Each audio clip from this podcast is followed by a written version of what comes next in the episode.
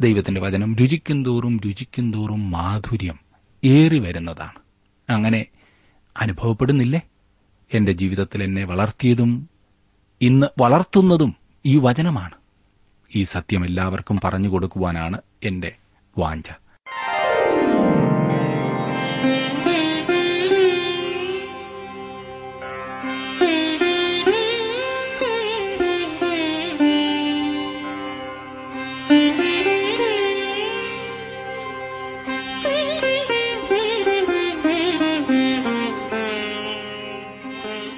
T W ആറിന്റെ വേദപഠന class ആരംഭിക്കുകയാണ്. ജീവസന്ദേശം. ജീവസന്ദേശം Bible ക്ലാസ്സിലേക്ക് സ്വാഗതം. ജീവന്റെ വചനമായ വിശുദ്ധ ബൈബിൾ ഏതൊരു സാഹചര്യത്തിൽ ഇരുന്ന് പഠിക്കുവാൻ ദൈവം നമുക്ക് അനുവദിച്ചു തന്ന ഈ ജീവസന്ദേശ പഠനത്തിനായി നമുക്ക് ദൈവത്തെ സ്തുതിക്കാം.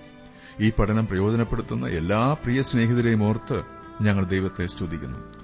നാം യോഹന്നാൻ എഴുതിയ സുവിശേഷമാണല്ലോ പഠിച്ചു കഴിഞ്ഞത്. ഇന്നു മുതൽ നാം പഴയ നിയമത്തിലെ ആറാമത്തെ പുസ്തകമായ ആവർത്തന പുസ്തകമാണ് പഠിക്കുവാൻ തുടങ്ങുന്നത്. ബ്രദർ ജോർജ് ഫിലിപ്പ് പഠിപ്പിക്കുന്ന ഈ പഠനത്തിൽ താങ്കൾക്കുണ്ടാകുന്ന ചോദ്യങ്ങളും സംശയങ്ങളും ഞങ്ങളെ അറിയിച്ചാൽ ഞങ്ങൾ താങ്കളെ സഹായിക്കുന്നതാണ്. പ്രാർത്ഥനാ ആവശ്യങ്ങൾ അറിയിച്ചാൽ ഞങ്ങൾ പ്രത്യേകം പ്രാർത്ഥിക്കുന്നതുമാണ്. അതുപോലെ ഈ ശുശ്രൂഷയ്ക്ക് താങ്കളുടെ സഹായ സഹകരണങ്ങളും പ്രാർത്ഥനയും ഞങ്ങൾക്ക് ആവശ്യമാണ്. ഞങ്ങളുമായി ബന്ധപ്പെട്ടാലും. ഇനി നമുക്ക് പ്രാർത്ഥനയോടെ പഠനത്തിലേക്ക് കടക്കാം. അതിനു മുമ്പായി ഇതാ ഒരു ആരാധന കാണാം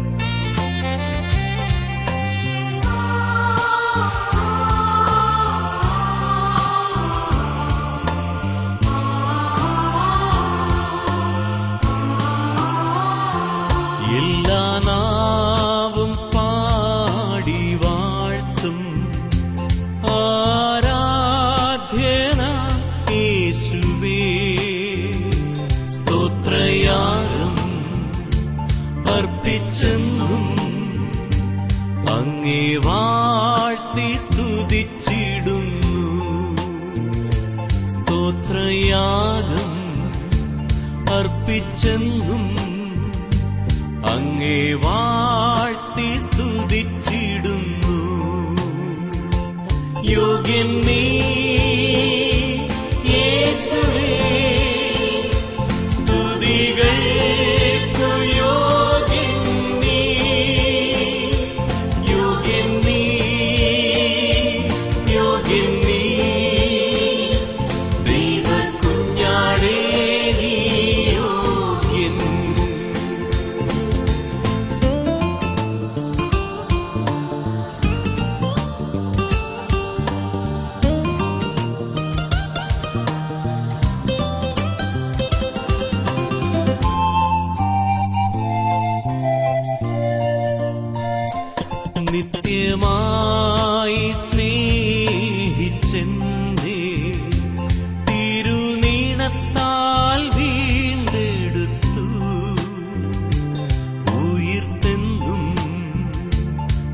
ജീവിക്കുന്നു.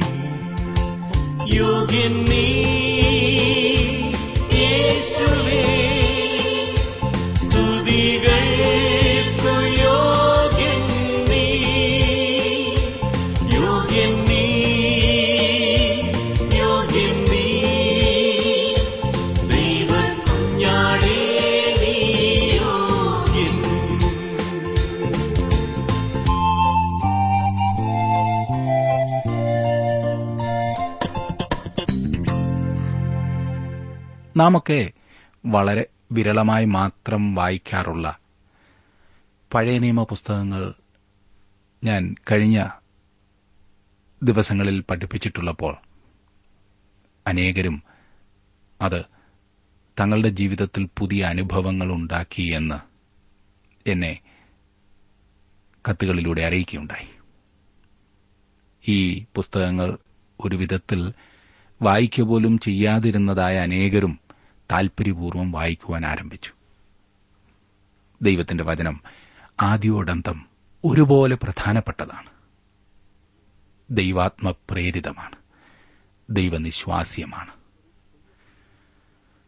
ഒരു ദൈവ പൈതലിനെ തികഞ്ഞവനാക്കുവാൻ തികഞ്ഞവളാക്കുവാൻ നൽകപ്പെട്ടിട്ടുള്ള ഒരേ ഒരു കാര്യമാകുന്നു ദൈവത്തിന്റെ വചനം. ഇത് മുഴുവൻ ഒരുപോലെ പ്രധാനപ്പെട്ടതാകുന്നു.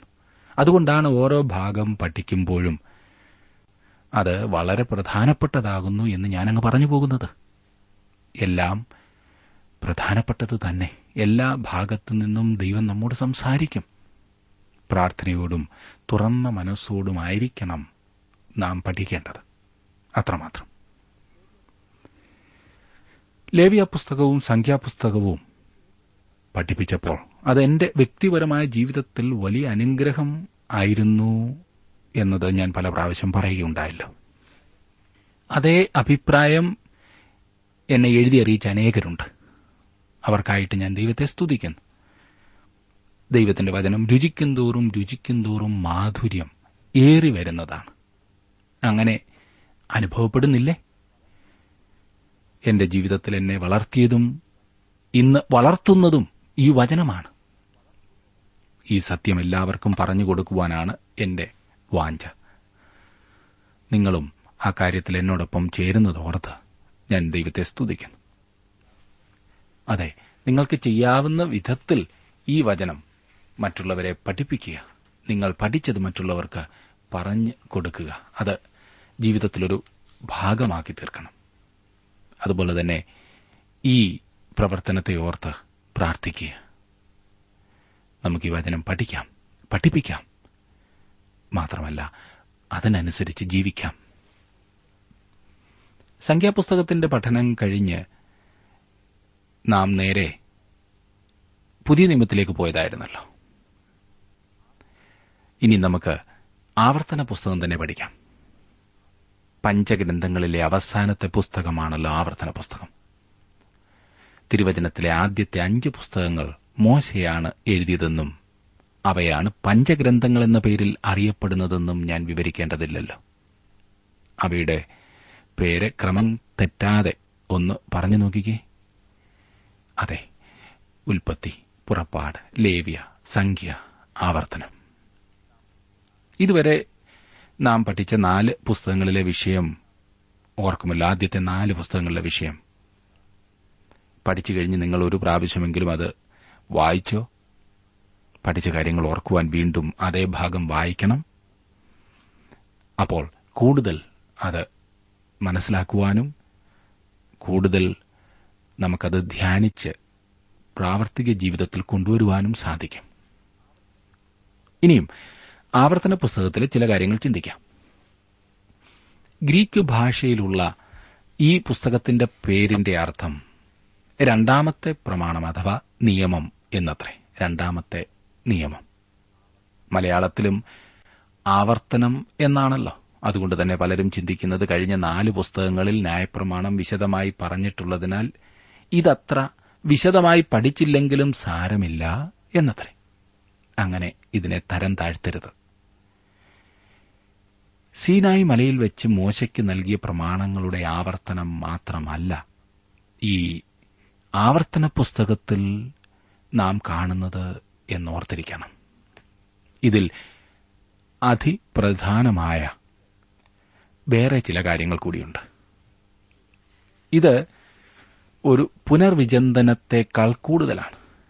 ചുരുക്കത്തിൽ ഒരു കാര്യം സൂചിപ്പിച്ച ശേഷം പിന്നീട് തിരിച്ചു വന്ന് അതിൽ ഒരു പ്രത്യേക വിഷയത്തെക്കുറിച്ച് വിശദീകരിക്കുന്ന രീതി ദൈവത്തിന്റെ ആത്മാവ് ഉപയോഗിച്ചിട്ടുണ്ട്.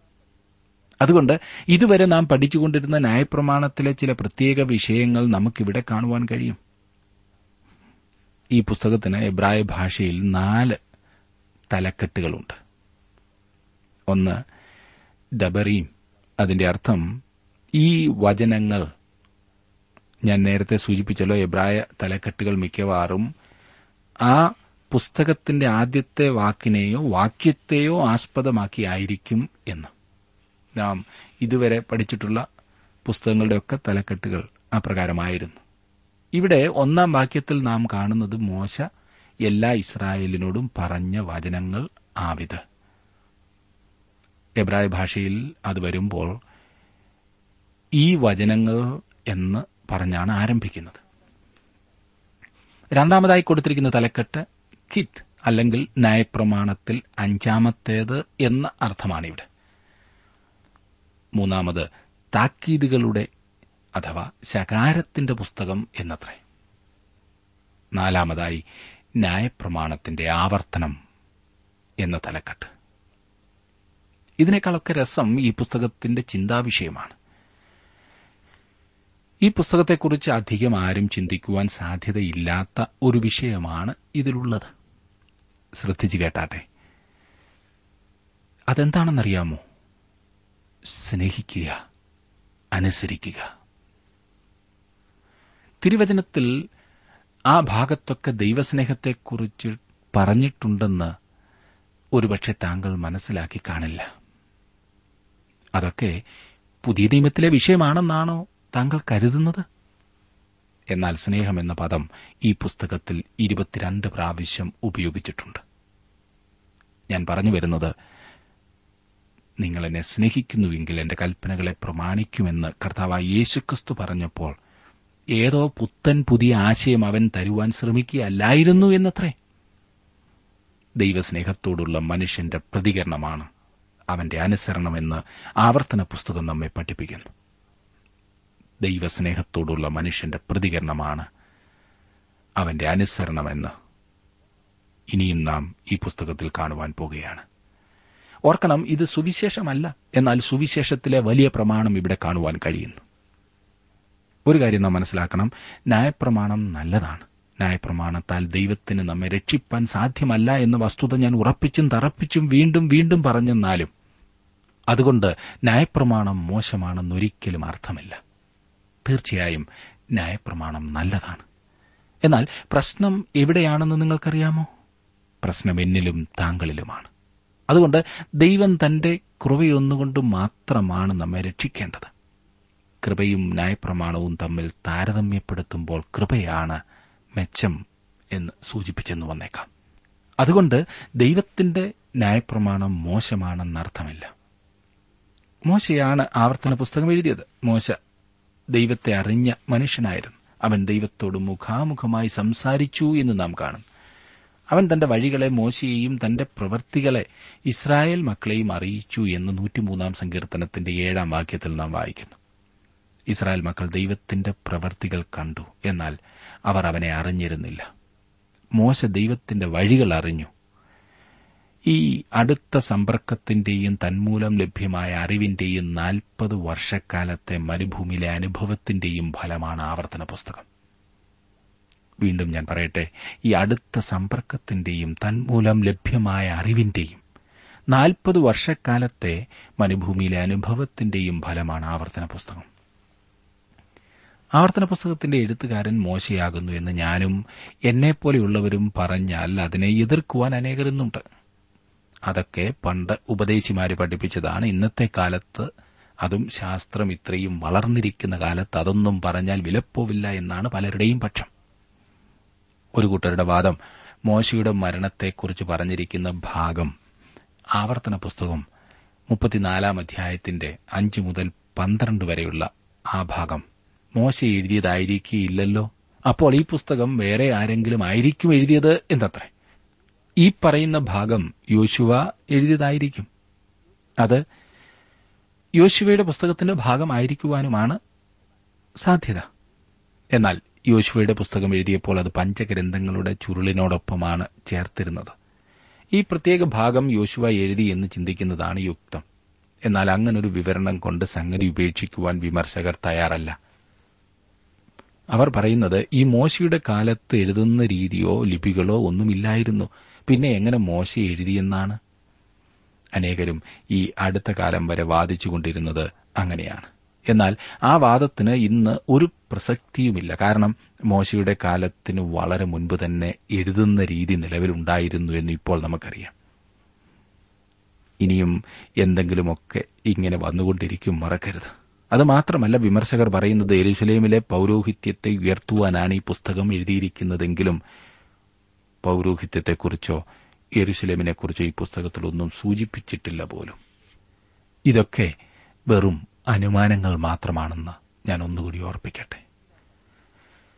സീനായ് മലയിലെ അനുഭവങ്ങൾ പരിചയമില്ലാതിരുന്ന ഒരു പുതിയ തലമുറയ്ക്കാണ് ആവർത്തന പുസ്തകം നൽകിയത്. ആ പുതിയ തലമുറ യോർദാൻ നദിയുടെ കിഴക്കേ കരയിൽ എത്തിച്ചേർന്നിരിക്കുന്നു. തങ്ങളുടെ പിതാക്കന്മാരോട് വാഗ്ദത്തം ചെയ്ത ആ ദേശത്ത് പ്രവേശിക്കുന്നതിന് ഒരു മാസം മുൻപാണ് ഈ ആലോചനകൾ നൽകുന്നത്. മിശ്രയും വിട്ടുപോരുമ്പോൾ പ്രായപൂർത്തിയായിരുന്നവർ എല്ലാം അവരുടെ അവിശ്വാസവും അനുസരണക്കേടും മൂലം മരുഭൂമിയിൽ പട്ടുപോയി. പ്രായപൂർത്തി എന്നതുകൊണ്ട് ഞാൻ ഉദ്ദേശിച്ചത് ഇരുപത് വയസ്സിന് മുകളിൽ പ്രായമുണ്ടായിരുന്ന എല്ലാവരും ഇസ്രൈമിൽ നിന്ന് പുറപ്പെട്ടു പോരുമ്പോൾ ഇരുപത് വയസ്സിനും മുകളിൽ പ്രായമുണ്ടായിരുന്ന എല്ലാവരും ഇതാ മരുഭൂമിയിൽ പട്ടുപോയി. ലക്ഷക്കണക്കായുള്ള അവരുടെ അസ്ഥികൾ മരുഭൂമിയിൽ ചിതറിക്കിടക്കുന്നു. അവർ ദൈവത്തിന്റെ ന്യായപ്രമാണം ലംഘിച്ചു. അവർ ദൈവത്തെ വിശ്വസിക്കുന്നതിൽ പരാജയപ്പെട്ടു. അവിശ്വാസം പാപമാണെന്ന കാര്യം മറക്കരുത് സുഹൃത്തെ. ന്യായപ്രമാണം ജഡത്തിൽ ബലഹീനമാണ്. ജഡം ആയിരുന്നു ബലഹീനം. ഇന്നത്തേതുപോലെ തന്നെ അന്നും അതായിരുന്നു ബലഹീനം. അതുകൊണ്ടാണ് തികച്ചും വ്യത്യസ്തമായ ഒരു അടിസ്ഥാനത്തിന്മേൽ നമ്മെ രക്ഷിപ്പാൻ ദൈവം പരിപാടിയിട്ടത്. ഇപ്പോൾ പ്രായപൂർത്തിയായി പുതിയ തലമുറയ്ക്ക് മുപ്പത്തിയെട്ട് വർഷത്തെ അവരുടെ മരുഭൂമിയിലെ അനുഭവത്തിന്റെ വെളിച്ചത്തിൽ ന്യായപ്രമാണം വ്യാഖ്യാനിച്ചു കിട്ടണം. പ്രത്യേകമായി ന്യായപ്രമാണത്തിൽ സൂചിപ്പിച്ചിട്ടില്ലാത്ത പുതിയ പ്രശ്നങ്ങൾ ഉയർന്നു വരാൻ തുടങ്ങി. അവർ തങ്ങളുടെ കുട്ടികൾക്ക് ന്യായപ്രമാണം എല്ലായ്പ്പോഴും പഠിപ്പിച്ചു കൊടുക്കണമെന്ന് ദൈവം ജനത്തോട് പറയുന്നു. ഈ കാലത്തെ ഭവനങ്ങളിലെ പ്രശ്നം മക്കളെ വചനം പഠിപ്പിക്കാത്തതല്ലേ? ദൈവത്തിന്റെ വചനം അറിയാത്ത തലമുറ അതല്ലേ ഇന്നത്തെ പ്രശ്നം? ഈ കാര്യത്തിൽ സ്കൂളുകളും സഭയും പരാജയപ്പെട്ടിരിക്കുന്നു എന്ന് നാം പറയാറുണ്ട്. വാസ്തവമാണ്. ഇവ രണ്ടും കുട്ടികൾക്ക് അഭ്യസനം കൊടുക്കുന്ന കാര്യത്തിൽ തോൽവിയടഞ്ഞു എന്ന് ഞാൻ സമ്മതിക്കുന്നു. എന്നാൽ അതിനേക്കാളേറെ പ്രശ്നം പഠനം ആരംഭിക്കേണ്ട ഭവനത്തിൽ നാം തോൽവിയടഞ്ഞു എന്നതത്രേ. ഈ വിഷയം നാം ഗൌരവപൂർവം എടുക്കേണ്ടതത്രേ. എന്നെ ശ്രദ്ധിക്കുന്ന പ്രിയ മാതാപിതാക്കളെ നിങ്ങൾ നിങ്ങളുടെ മക്കളെക്കുറിച്ച് ഭാരപ്പെടുന്നുണ്ടോ? അവരുടെ ജീവിതത്തിൽ ദൈവവചനം പഠിക്കുവാൻ അവരെ ആ കാര്യത്തിൽ അഭ്യസിപ്പിക്കുവാൻ നിങ്ങൾ എത്രമാത്രം ശ്രമിക്കാറുണ്ട്? അവർ ദൈവമക്കളായി വളരട്ടെ അപ്പോൾ നിങ്ങളുടെ ആശങ്കകൾ മാറും നിങ്ങളുടെ ഭാരം നീങ്ങും. ജീവിതത്തിൽ അവർ ഒരു അനുഗ്രഹമായി തീരുന്നത് കാണുവാൻ സാധിക്കും. മരണത്തിലൂടെ മോശ ഈ ജനത്തിന് നേതൃത്വം കൊടുക്കുന്നതിൽ നിന്ന് വിരമിക്കുവാൻ പോകുകയാണ് അതിനു മുൻപ് അവൻ ഈ പുതിയ തലമുറയ്ക്ക് ദൈവത്തിൽ നിന്നുള്ള തന്റെ അവസാനത്തെ നിർദ്ദേശങ്ങൾ നൽകുന്നു. മരുഭൂമി അനുഭവങ്ങളെ അവൻ എടുത്തു പറയുകയും ന്യായപ്രമാണത്തിലെ ചില വസ്തുതകൾ ചൂണ്ടിക്കാണിക്കുകയും തങ്ങൾ കടന്നു ചെല്ലുവാൻ പോകുന്ന ദേശത്തെ സംബന്ധിച്ച് ദൈവം അവർക്ക് കൊടുത്ത വാഗ്ദത്വത്തിന്റെ വെളിച്ചത്തിൽ അവരുടെ ഭാവി ഗതി എന്തായിരിക്കുമെന്നൊക്കെയുള്ള സംഗതികൾ ഇവിടെ ചൂണ്ടിക്കാണിക്കുന്നു. മോശയുടെ ന്യായപ്രമാണം ഒരു ജനതയ്ക്കും മാത്രമല്ല ഒരു ദേശത്തിനു വേണ്ടി കൂടിയാണ് നൽകിയത് എന്ന വസ്തുത ഈ പുസ്തകത്തിൽ നമുക്ക് കാണുവാൻ കഴിയും. നാൽപ്പതോളം വർഷങ്ങളിലെ സംഭവങ്ങൾ രേഖപ്പെടുത്തിയിരിക്കുന്ന സംഖ്യാപുസ്തകവുമായി താരതമ്യപ്പെടുത്തുമ്പോൾ ആവർത്തന പുസ്തകത്തിൽ രണ്ടു മാസത്തോളമുള്ള കാര്യങ്ങൾ മാത്രമേ ഉള്ളൂ. അതിൽ മുപ്പത് ദിവസം മോശയെക്കുറിച്ചുള്ള വിലാപവുമാണ്. വേറൊരു രസകരമായ സംഗതി എന്തെന്നാൽ നമ്മുടെ രക്ഷകന്റെ ഏറ്റവും ഇഷ്ടപ്പെട്ട പുസ്തകമാണ് ആവർത്തന പുസ്തകം. അതുകൊണ്ട് തന്നെ ഓരോ ദൈവ പൈതലിനും ഇത് വിലപ്പെട്ട ഒരു പുസ്തകമാണ്. തന്റെ പരീക്ഷാ സമയത്ത് കർത്താവായ യേശു ക്രിസ്തു ഈ പുസ്തകത്തിൽ നിന്നും ഉദ്ധരിച്ചാണ് സാത്താനെ നേരിട്ടത് എന്ന് നമുക്കറിയാം. ഈ പുസ്തകത്തിന്റെ മാധുര്യവും മനോഹാരിതയും താങ്കൾ വാസ്തവത്തിൽ ആസ്വദിക്കുന്നത് ഇത് വായിക്കുമ്പോൾ മാത്രമാണ്. ഒറ്റയിരുപ്പിൽ ഈ പുസ്തകം മുഴുവൻ ഒന്ന് വായിക്കാമോ? നാളത്തെ നമ്മുടെ പഠനത്തിന് വരുന്നതിന് മുൻപ് വായിക്കുവാൻ ഒന്ന് ശ്രദ്ധിക്കുക. ഞാൻ സാധാരണ ഓരോ പുസ്തകവും ആരംഭിക്കുമ്പോൾ ഇതേ അപേക്ഷ ശ്രദ്ധിക്കുന്ന ഓരോരുത്തരോടും അപേക്ഷിക്കാറുണ്ട്. ഇവിടെയും ഞാൻ അതുതന്നെ അപേക്ഷിക്കുന്നു. ഒന്ന് ശ്രമിച്ചു നോക്കിക്കാട്ടെ. ഉന്നത സാഹിത്യ മൂല്യമുള്ള ഈ പുസ്തകത്തോളം ആത്മീക ജീവിതത്തിന് സഹായകരമായതും ശക്തിമത്തായതുമായ വേറൊരു പുസ്തകം പഴയ നിയമത്തിൽ ഇല്ലെന്ന് വേണം പറയുവാൻ. ദൈവഹിതപ്രകാരം ജീവിച്ച ഒരു ജീവിതത്തെയും ലളിതമായ അനുസരണത്തിന്റെ പരിപരുത്ത പാതയിലൂടെ സമൃദ്ധവും ധന്യവുമായ ഒരു ആത്മീക ജീവിതത്തിലേക്ക് കടന്നുവരുന്ന ഒരു ആത്മാവിന്റെ ജീവിതത്തിന്മേൽ വർഷിക്കുന്ന അനുഗ്രഹത്തെയും ഇത്ര ഭംഗിയായി ചിത്രീകരിക്കുന്ന വേറൊരു പുസ്തകം തിരുവചനത്തിൽ വേറെയില്ല. ഈ പുസ്തകം താങ്കളെ ശരിക്കും സ്വാധീനിക്കുമെന്ന കാര്യത്തിൽ രണ്ടു പക്ഷമില്ല. ഈ ഭൂമിയിൽ സ്വർഗത്തിന്റെ ഒരു രുചി അനുഭവിക്കണമെന്നുണ്ടെങ്കിൽ ആവർത്തന പുസ്തകം ശരിക്കും പഠിക്കുക. അതെ നമുക്ക് ഒരുമിച്ച് അടുത്ത ചില ദിവസങ്ങളിൽ ഈ പുസ്തകത്തിലൂടെ പോകാം. ഈ പുസ്തകത്തിന്റെ അവസാനം മോശ ജനത്തെ ഒരു പുതിയ പാട്ട് പഠിപ്പിക്കുന്നുണ്ട്. തുടർന്ന് അവൻ പന്ത്രണ്ട് ഗോത്രങ്ങളെ അനുഗ്രഹിക്കുകയും പിന്നീട് മരിപ്പാൻ തയ്യാറാകുകയും ചെയ്യുന്നു. മോശയുടെ മരണത്തോടനുബന്ധിച്ചുള്ള വിലാപഗാനത്തോടെ ആവർത്തന പുസ്തകം സമാപിക്കുന്നതായി നമുക്ക് കാണുവാൻ സാധിക്കും. ഈ പുസ്തകം എട്ട് ഔപചാരികമായ പ്രസംഗമാകുന്നു എന്നാരോ ഇതിനെ പറഞ്ഞ് വിഭജിച്ചിട്ടുണ്ട്. ഒന്നാമതായി ഒന്നാം അധ്യായത്തിന്റെ ആറാം വാക്യം മുതൽ നാലാം അധ്യായത്തിന്റെ നാൽപ്പതാം വാക്യം വരെ. രണ്ട് നാലാം അധ്യായത്തിന്റെ നാൽപ്പത്തിനാലാം വാക്യം മുതൽ ഇരുപത്തിയാറാം അധ്യായത്തിന്റെ പത്തൊൻപതാം വാക്യം വരെ. മൂന്നാമത്തെ പ്രസംഗം ഇരുപത്തിയേഴും ഇരുപത്തിയെട്ടും അധ്യായങ്ങൾ. നാലാമത്തെ പ്രസംഗം ഇരുപത്തിയൊൻപതും മുപ്പതും അധ്യായങ്ങൾ. അഞ്ചാമത്തേത് മുപ്പത്തിയൊന്നാം അധ്യായത്തിന്റെ ആദ്യത്തെ പതിമൂന്ന് വാക്യങ്ങൾ. ആറാമത്തേത് മുപ്പത്തിരണ്ടാം അധ്യായം. അത് മോശയുടെ പാട്ടാണല്ലോ. ഏഴാമത്തെ പ്രസംഗം മുപ്പത്തിമൂന്നാം അധ്യായം. ഒടുവിലത്തേതും എട്ടാമത്തേതുമായ പ്രസംഗം മുപ്പത്തിനാലാം അധ്യായം. ഈ പുസ്തകത്തെ ഇപ്രകാരം എട്ട് ഔപചാരികമായ പ്രസംഗം ആയി വിഭജിക്കാവുന്നതാണ്. ഏതായാലും നാം ഈ പുസ്തകത്തിലേക്ക് കയറി ഇത് പഠിക്കുന്നതിനു മുൻപേ നമുക്ക് നമ്മെ തന്നെ ദൈവകരങ്ങളിലേക്ക് സമർപ്പിച്ചുകൊണ്ട് പ്രാർത്ഥിക്കാം. പ്രിയ കർത്താവെ അവിടുന്ന് ഞങ്ങൾക്ക് തരുന്ന വിലപ്പെട്ട അവസരങ്ങൾക്കായി ഞങ്ങൾ അങ്ങയെ സ്തുതിക്കുന്നു. ഒരു ചെറിയ ആയുസ്സുള്ളത് അവിടുത്തെ വചനം പഠിച്ച് അതനുസരിച്ച് ജീവിക്കുന്നത് കൊണ്ട് മാത്രമാണ് അനുഗ്രഹം ആസ്വദിക്കുവാൻ സാധിക്കുന്നത് എന്ന് അവിടുന്ന് ഞങ്ങളെ പഠിപ്പിച്ചതിനായി മനസ്സിലാക്കി തന്നതിനായി ഞങ്ങൾ അങ്ങയെ സ്തുതിക്കുന്നു. കർത്താവെ അവിടുത്തെ വചനം പഠിക്കുവാനുള്ള കഴിവ് അവിടുത്തെ പരിശുദ്ധാത്മാവ് ഞങ്ങൾക്ക് ഓരോരുത്തർക്കും തരണമേ. ഞങ്ങൾ ഇന്നു മുതൽ പഠിക്കുവാൻ ആരംഭിക്കുന്ന ഈ ആവർത്തന പുസ്തകം ഞങ്ങളുടെ ഓരോരുത്തരുടെയും ജീവിതത്തിൽ വലിയ അനുഗ്രഹത്തിന് കാരണമാക്കി തീർക്കണമേ. അതിൽ പറഞ്ഞിരിക്കുന്ന ഓരോ കാര്യങ്ങളും ഞങ്ങളുടെ ജീവിതത്തിൽ പ്രാവർത്തികമാക്കുവാൻ അവിടുത്തെ പരിശുദ്ധാത്മാവ് ഞങ്ങളെ സഹായിക്കണമേ. കർത്താവെ ഞങ്ങളൊക്കെ ജീവിതത്തിൽ പരാജയങ്ങളുള്ളവരാണ് കുറവുകളുള്ളവരാണ്.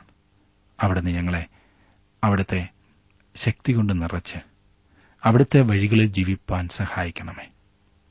ഇന്ന് ഈ പഠനത്തിനായി അവിടുത്തെ സന്നദ്ധയിൽ കടന്നു വന്നിരിക്കുന്ന ഓരോരുത്തരെയും അവിടെ നിന്ന് അനുഗ്രഹിക്കണമേ. അവരുടെ കുടുംബങ്ങളെയും അവരുടെ കുഞ്ഞുങ്ങളെയും അവരുടെ പ്രിയപ്പെട്ടവരെയും അവിടുന്ന് വാഴ്ത്തണമേ. അവിടുത്തെ ഇഷ്ടം ചെയ്യുവാൻ ഞങ്ങൾക്കെല്ലാവർക്കും അവിടുന്ന് സഹായിക്കണമേ. ഇന്നത്തെ ദിവസം അനുഗ്രഹത്തിന്റെ ഒരു ദിവസമാക്കി തീർത്താട്ടെ. ദൈവകൃപ കൊണ്ട് ഞങ്ങളെ നിറച്ച് തിരുനാമത്തിന്റെ മഹത്വത്തിനായി ഞങ്ങളെ ഉപയോഗിച്ചാട്ടെ. ക്രിസ്തു യേശുവിന്റെ നാമത്തിൽ അപേക്ഷിക്കുന്ന ഞങ്ങളുടെ പ്രാർത്ഥന കേൾക്കുമാറാകണമേ. ആമേൻ.